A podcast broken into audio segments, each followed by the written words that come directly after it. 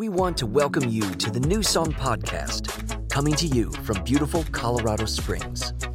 We love receiving your prayer requests and comments at new song c s dot com. In the right place. Not found in the wrong place, but lost in the right place. Christians do this. Believers do this. Church people do this. They get found sometimes in the wrong place. Like, God, I was trying to be in your will, and now all of a sudden, here I find myself doing this. This is not what I meant, you meant for me. Would you help me get lost in the right place? And today I want to really get literal about lost and talk a little bit about lost people. I say often, we're the lost people, you know, we're, we're just as lost as anyone. Every, every one of us needs Jesus. You do. You're not special because you found Jesus. You still need him. You're still lost. You still are a sinner, and you need forgiveness, yes? But there are some that don't even know about Jesus. We need to help them. And that's kind of where I'm going today. We're going into Easter. You know that? Like a month from now, it'll be Easter. Um, and Easter time is a is a season in churches.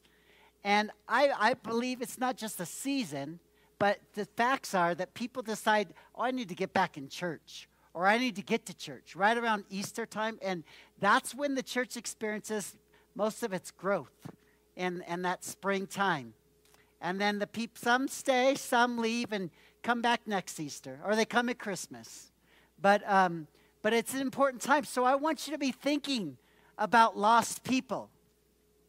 Don't look around at the people around you and wonder if they're lost. But who should you be in thinking about inviting to church? Who should you be looking to reach? Um, the seniors ministry, not the high school seniors, but the seniors, the old people. We we often say they're the driving force of our church because they're faithful, they're giving, they're service, serving. They're a serving group of people. They know Jesus. They encourage. But um, we gave them a challenge last week at the seniors brunch. And I want to read it to you.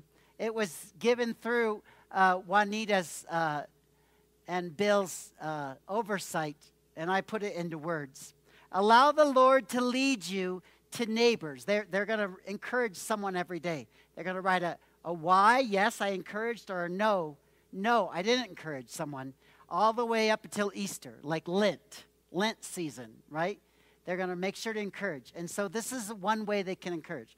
Allow the Lord to lead you to a neighbor, a relative, a friend, or even an acquaintance you meet on routine errands. Barbara at Safeway, okay? Whoever it is, let the Holy Spirit show you how you might encourage them. Often we think it has to be inviting them to church. That's not always what God wants. Sometimes he just has a Holy Spirit word for them. You don't even have to say it's from the Holy Spirit. Maybe it's really not churchy at all the way you say it. Encourage them. And it might lead to an invitation to church at the same time. But um, that's that's a challenge they're having for lost. But you are finding yourself in the wrong place. It's time to get lost in the right place. And that's in God's purposes for you. I want to tell you something obvious, but if you know Jesus, do you know the purpose of knowing Jesus um, isn't just to get to heaven? If your purpose in meeting Jesus, Jesus, would you be a part of my life? I did that a long time ago after watching a scary movie about Jesus coming back called The Thief in the Night. I was probably six years old, and I cried on the way home, and I said, Mom, I don't want to go to hell. She said, well, then you need Jesus. You need Jesus, son. And in the back seat of my car, I gave my heart to Jesus. It wasn't a real fancy, thank you. It wasn't a real fancy moment, but um, but I did. And I the purpose of me meeting Jesus wasn't just to get to heaven, because if it was, he would have taken me right then, because that's probably what he should have done so I don't mess anything up, right? Some of you... You get saved, you need to get to heaven immediately because you're just hurting. You're hurting God's plan on this earth.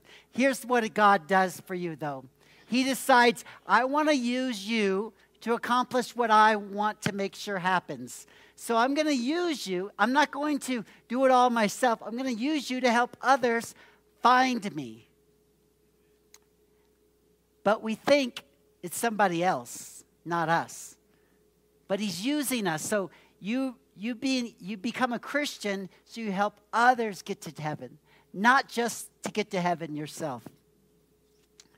Central to our uh, reason for living is not just to get to heaven, it's to bring others with us. That's our purpose.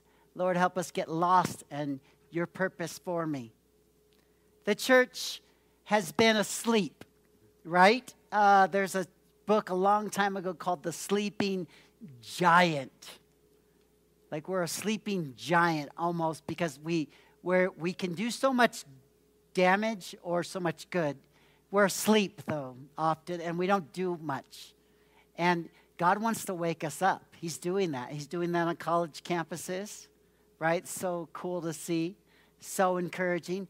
And he's doing it inside the church. Churches are realizing, wow, I need to wake up because God's got important things for me to do.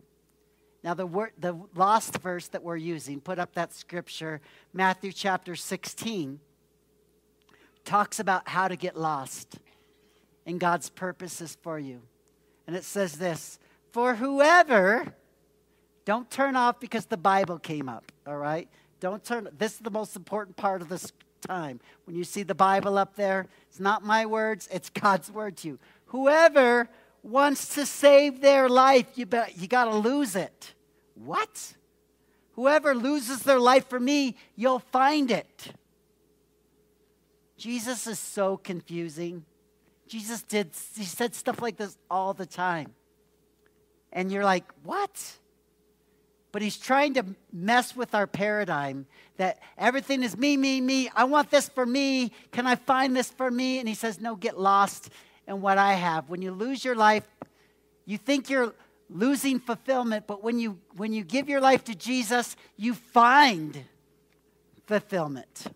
And I ask you today, how lost are you willing to go? Would you bow your heads with me? Um, I wrote this prayer, part of this prayer. I'm going to read it.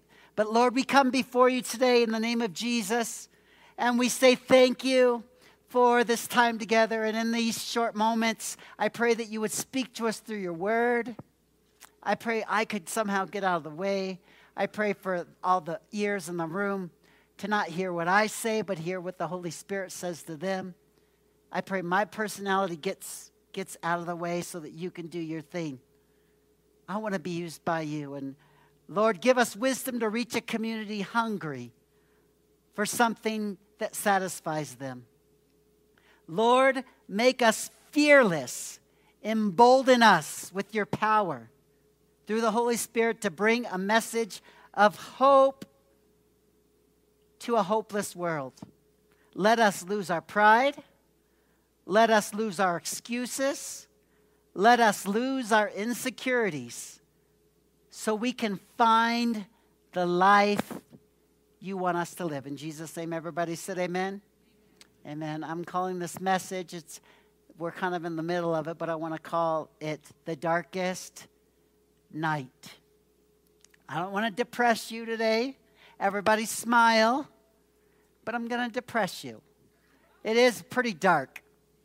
What we're in right now, we're in a dark time. I'm not going to throw out a lot of statistics, but I am going to say we got a lot of stuff going on in the world around us. And I'm not talking the world. I'm, let's just stick right here. Colorado Springs, Fountain, Monument.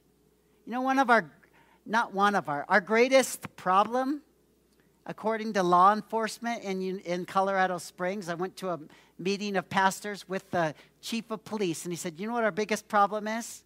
Church people. No, he didn't. He's, our biggest problem is drugs.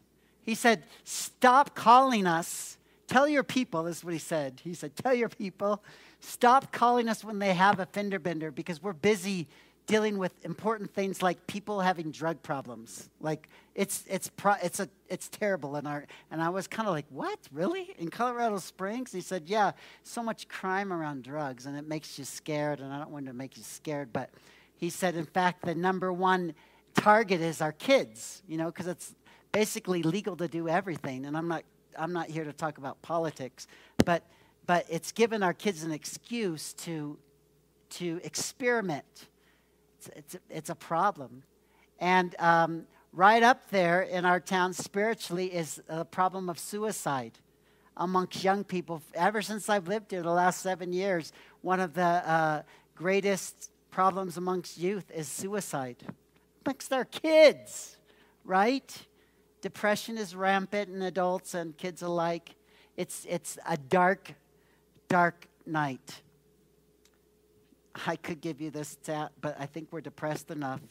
The family is a forgotten virtue, you would agree. Kids, uh, some of you teachers, you know, the kids don't even get raised by their parents, right? They don't get raised by, you're like, did your parent, did you, did, did you, you're, I told, like, well, I didn't talk to my parents. I don't, I don't communicate with my parents. What? They didn't give you a lunch today? No, they didn't give me a lunch today.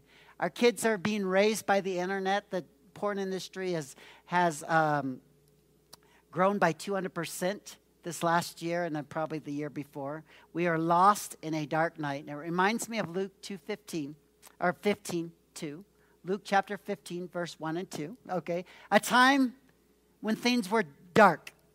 Jesus wasn't hadn't been here until just now. He's thirty, and he's been behind the scenes. four hundred years of God not speaking between the Old Testament and New Testament. People had given up that there was going to be a Savior. It was not happening. It was not a good time. And who was running things? The church. And the church was mixed up. Because it says the tax collectors and the sinners were gathering to hear Jesus. That's a good, that's a good sentence right there. Go back to it. Look at that sentence. Verse one. Uh-oh. The tax collectors and the sinners were hanging out with Jesus. Did it just crash on you? It did? Perfect. That's why you need your Bible, right? Verse two says this. Computer, no signal. Is it on? And Jesus says back to the people. No, I'm just kidding. Verse two says this. The Pharisees and the teachers of the law muttered, this man welcomes sinners and eats with them. All right. The first sentence said this. Jesus is hanging out with sinners, tax collectors.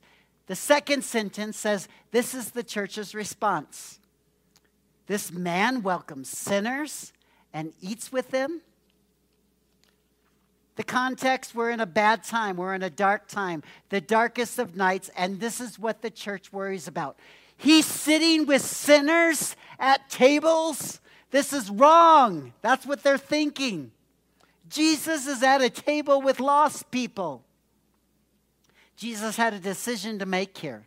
He's watching his disciples watch him. He's trying to get across to his disciples a message all through the book of Luke.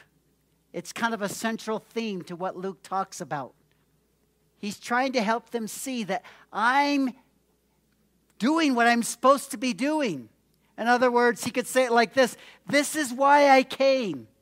He doesn't say this to the people, but he would say to the Pharisees, he would say to anyone that would criticize him on this, this is why I live. This is my purpose for existing. This is why in a few short months I will die for the one.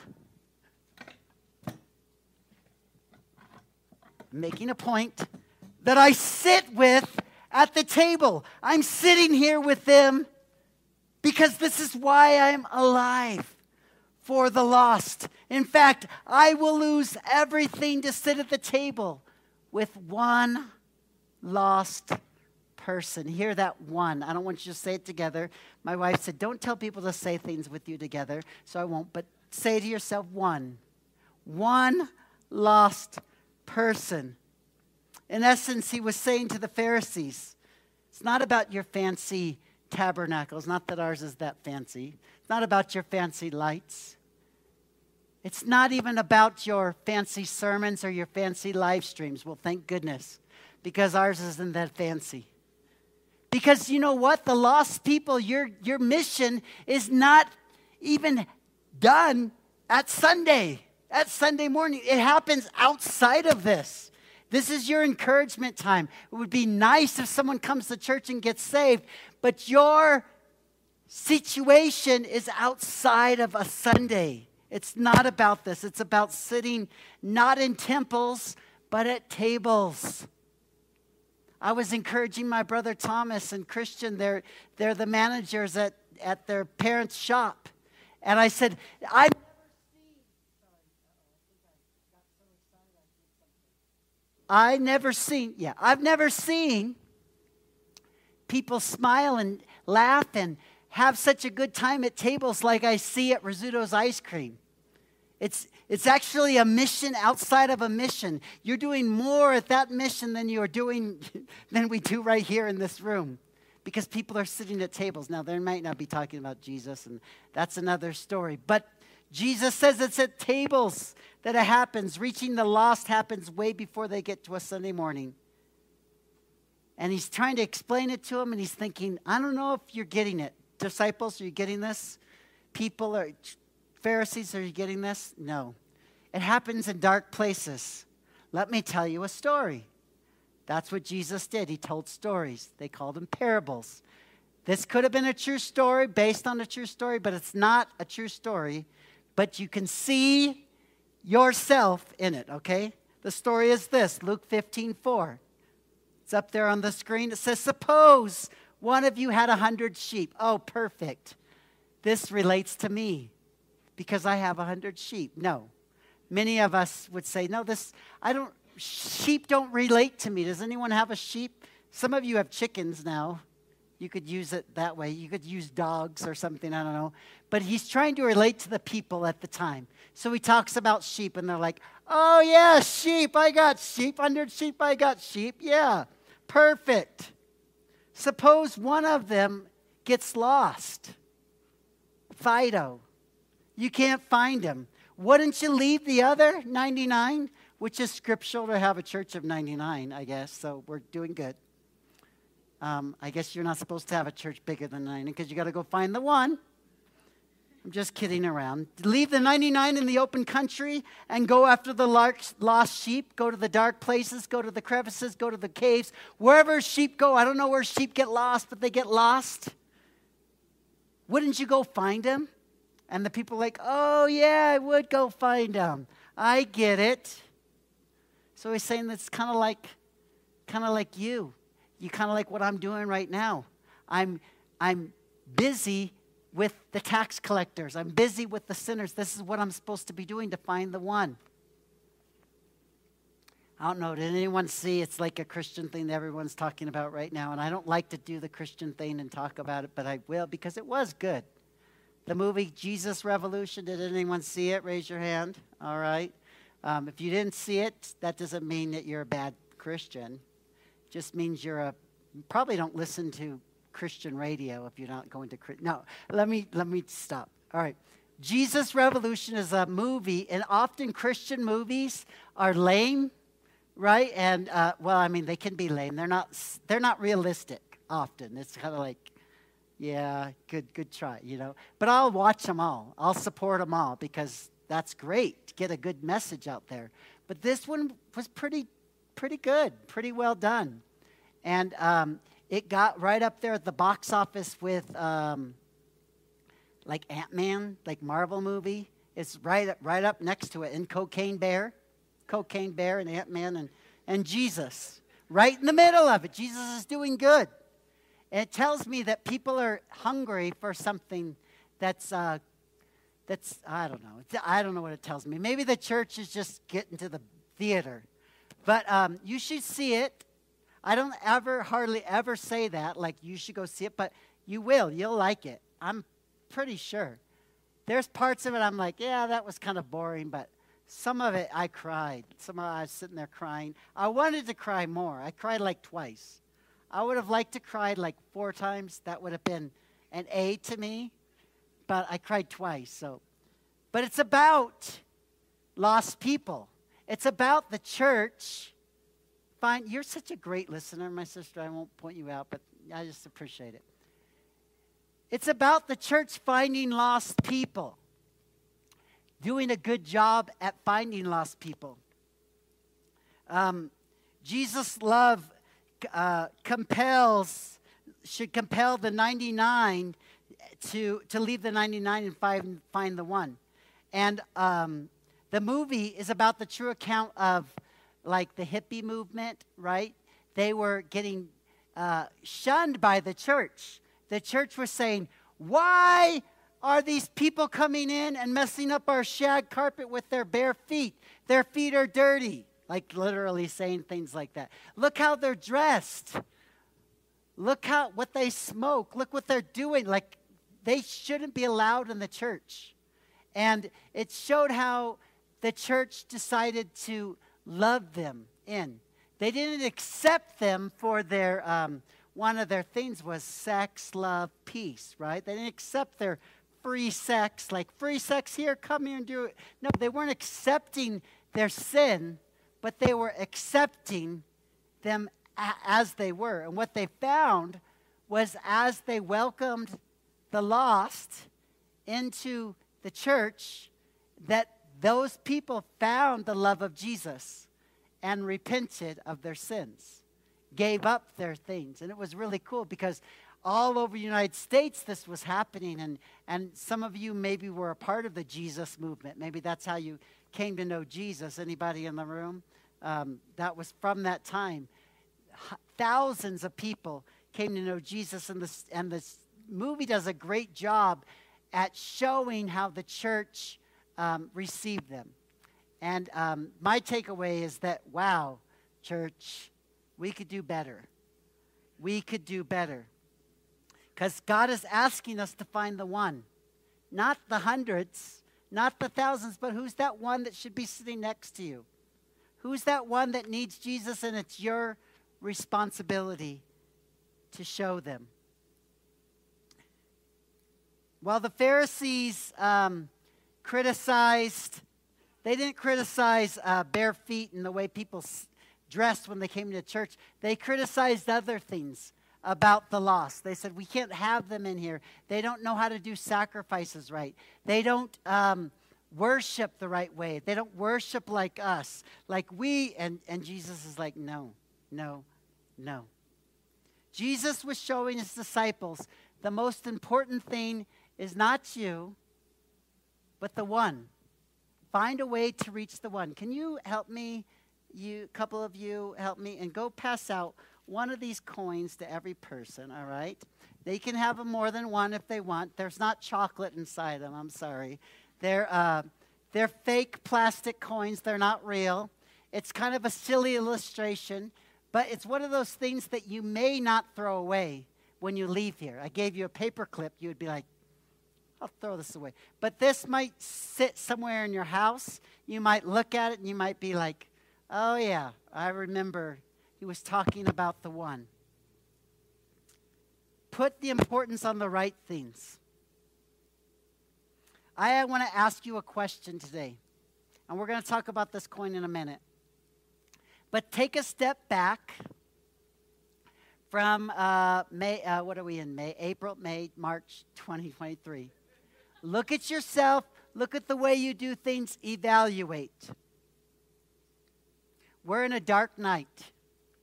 Not as a church, as a community, as a city, as a state, as a world. We're in a dark night. And I want to point out some assumptions in this dark night. Can you put up the first slide? We assume certain things in this dark night.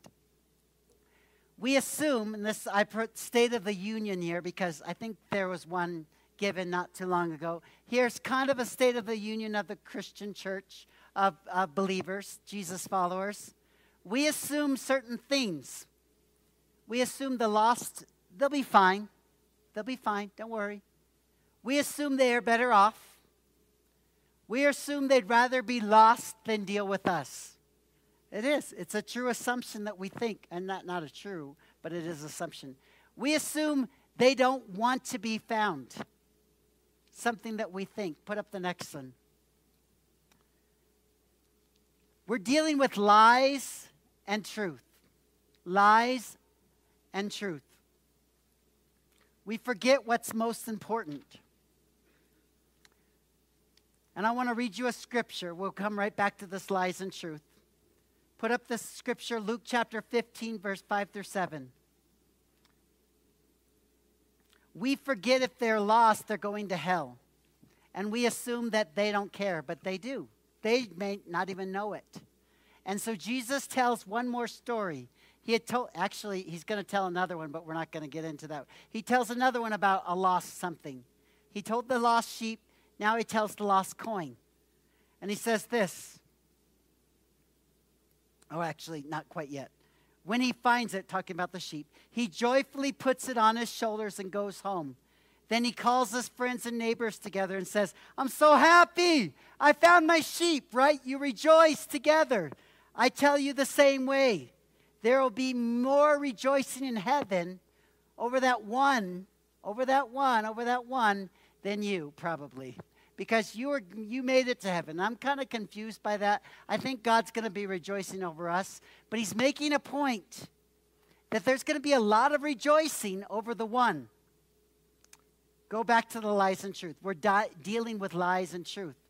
We're dealing with an opponent who has lulled the only one who can help to sleep, the church, aren't we?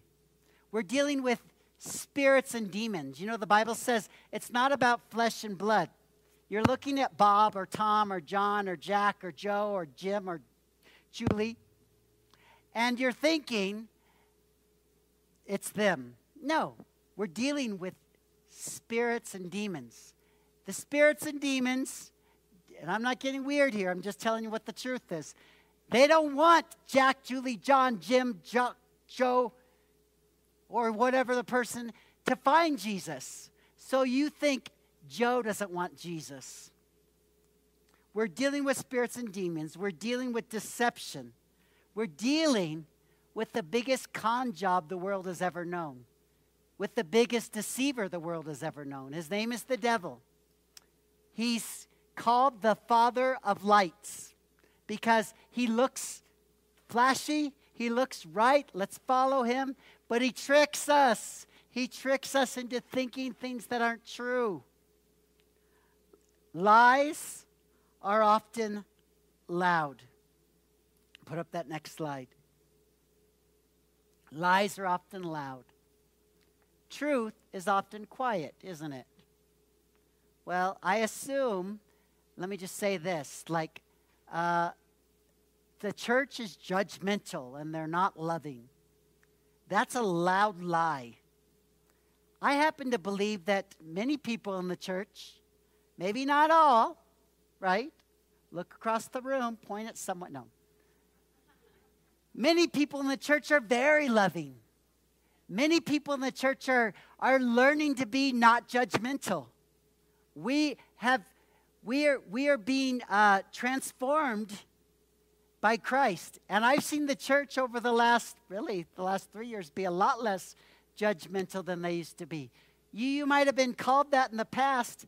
I would tell you, maybe you're not so judgmental. Now, don't get so prideful and think you're and then and then mess up and then end up judging people. I don't want you doing that. But I happen to believe that the truth is that we are doing a pretty good job. One lie, and put you can put the next one up there. I think this might be a slide. One lie is that the world wants nothing to do with Jesus.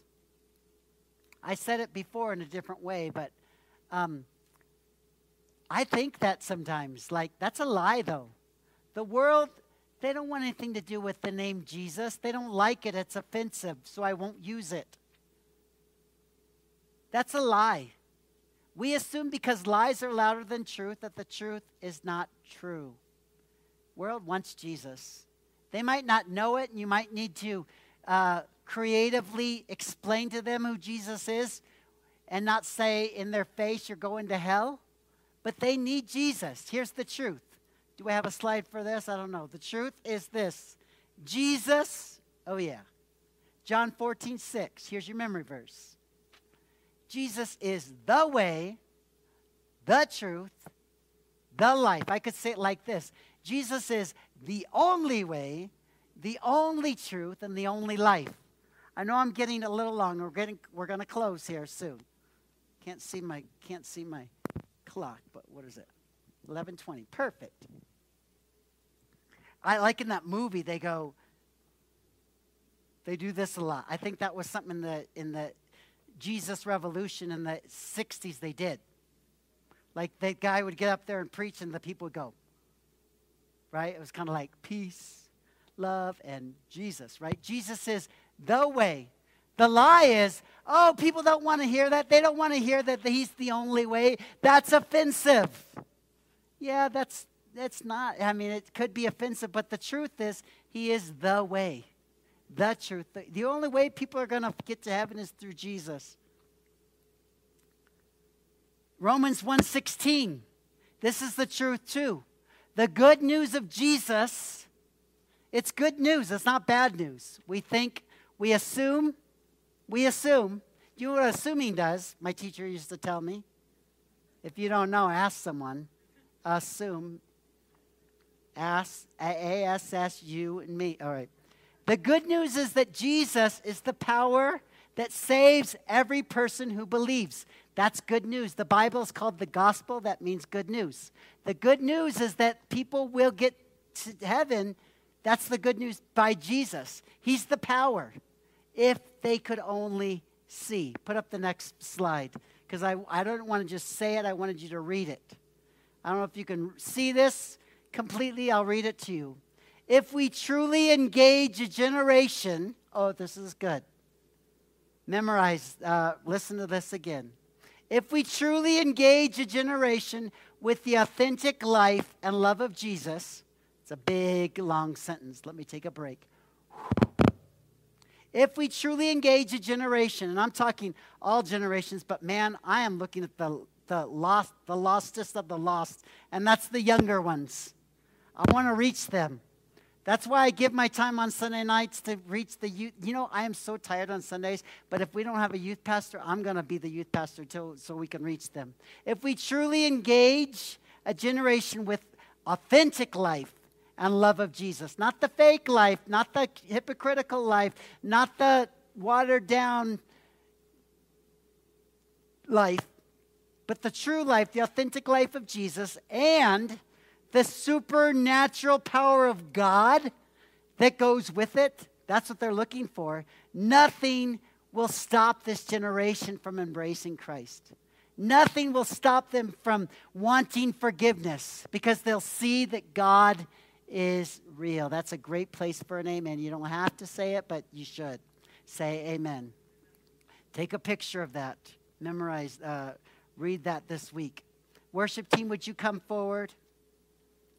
You see the you see the coin in your hand. Why do I have this coin? Like I said, Jesus said the people aren't getting it with the sheep, so I'm going to talk about a coin. I ask you this question: what now? It's the darkest of nights. I'm not the most eloquent of speakers, but you can get this. It's the darkest of nights. What now? What do we do now? Tell me. What do I do? I don't know if you saw that movie, but Luke fifteen, eight through ten, it says this. Jesus, they didn't get it, so I'm going to tell you this story. Suppose you knew a man or a woman. They lost a coin, a gold coin, a very expensive coin. What would you do? Ah, forget it. I won't find that coin. I'll never find it. Forget it. In our day, we, we would say that because coins are a dime a dozen. Right? He says, no, this lady, she needs the coin. She's going to go find it. Doesn't she light a lamp, sweep the house, search carefully until she finds it? And when she finds it, she calls her friends and says, I found it. I found my coin. Where's my coin? I found it. I found it. And everyone rejoices with her because this coin is going to buy her family food for another day. In the same way, Jesus says, I tell you, there is rejoicing in the presence of God, angels of God, over one sinner who repents. I ask you, what now? What if Jesus was coming tomorrow? He might. They told me that when I was twelve. Jesus is coming soon. You probably won't get married. You probably won't get a girlfriend. You probably won't uh, have kids. You probably Jesus is coming. He's he's still it's still soon. I don't know when it's going to be. Suppose he came tomorrow. What are we supposed to do? Lost in the darkest night. Verse eight. Verse eight. Light a lamp and find the one. Light a lamp and find the one. The Message version says it like this. Look in every nook and cranny until you find it. Go to the cave, go to the dark place, go to the valley, go to the nightclub, go to the what? You, go to the your the house that you haven't been to in twenty years, and you find that person.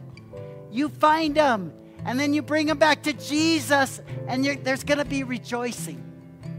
There's going to be rejoicing. Where's this go? Would you bow your heads?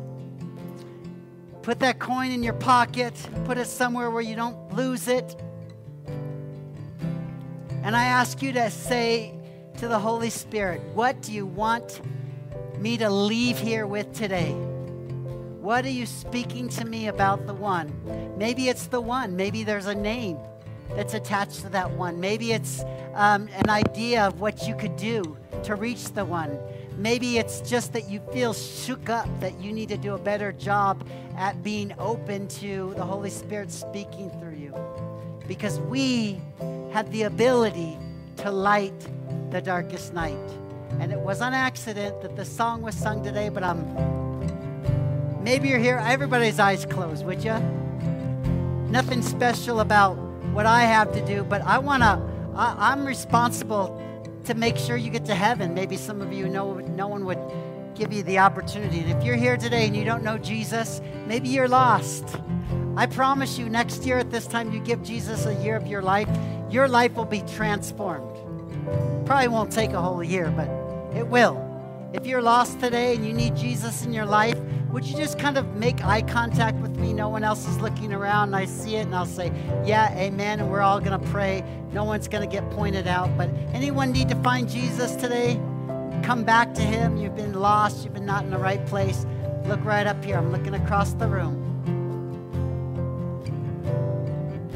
All right, that means everyone, amen? Is that why? All right, let's all say this together. Anyone else? All right, here we go. Let's all say this together. Say, Lord Jesus, I'm lost. All of us say this. I'm lost. I need to be found. Would you be a part of my life? I come back to you.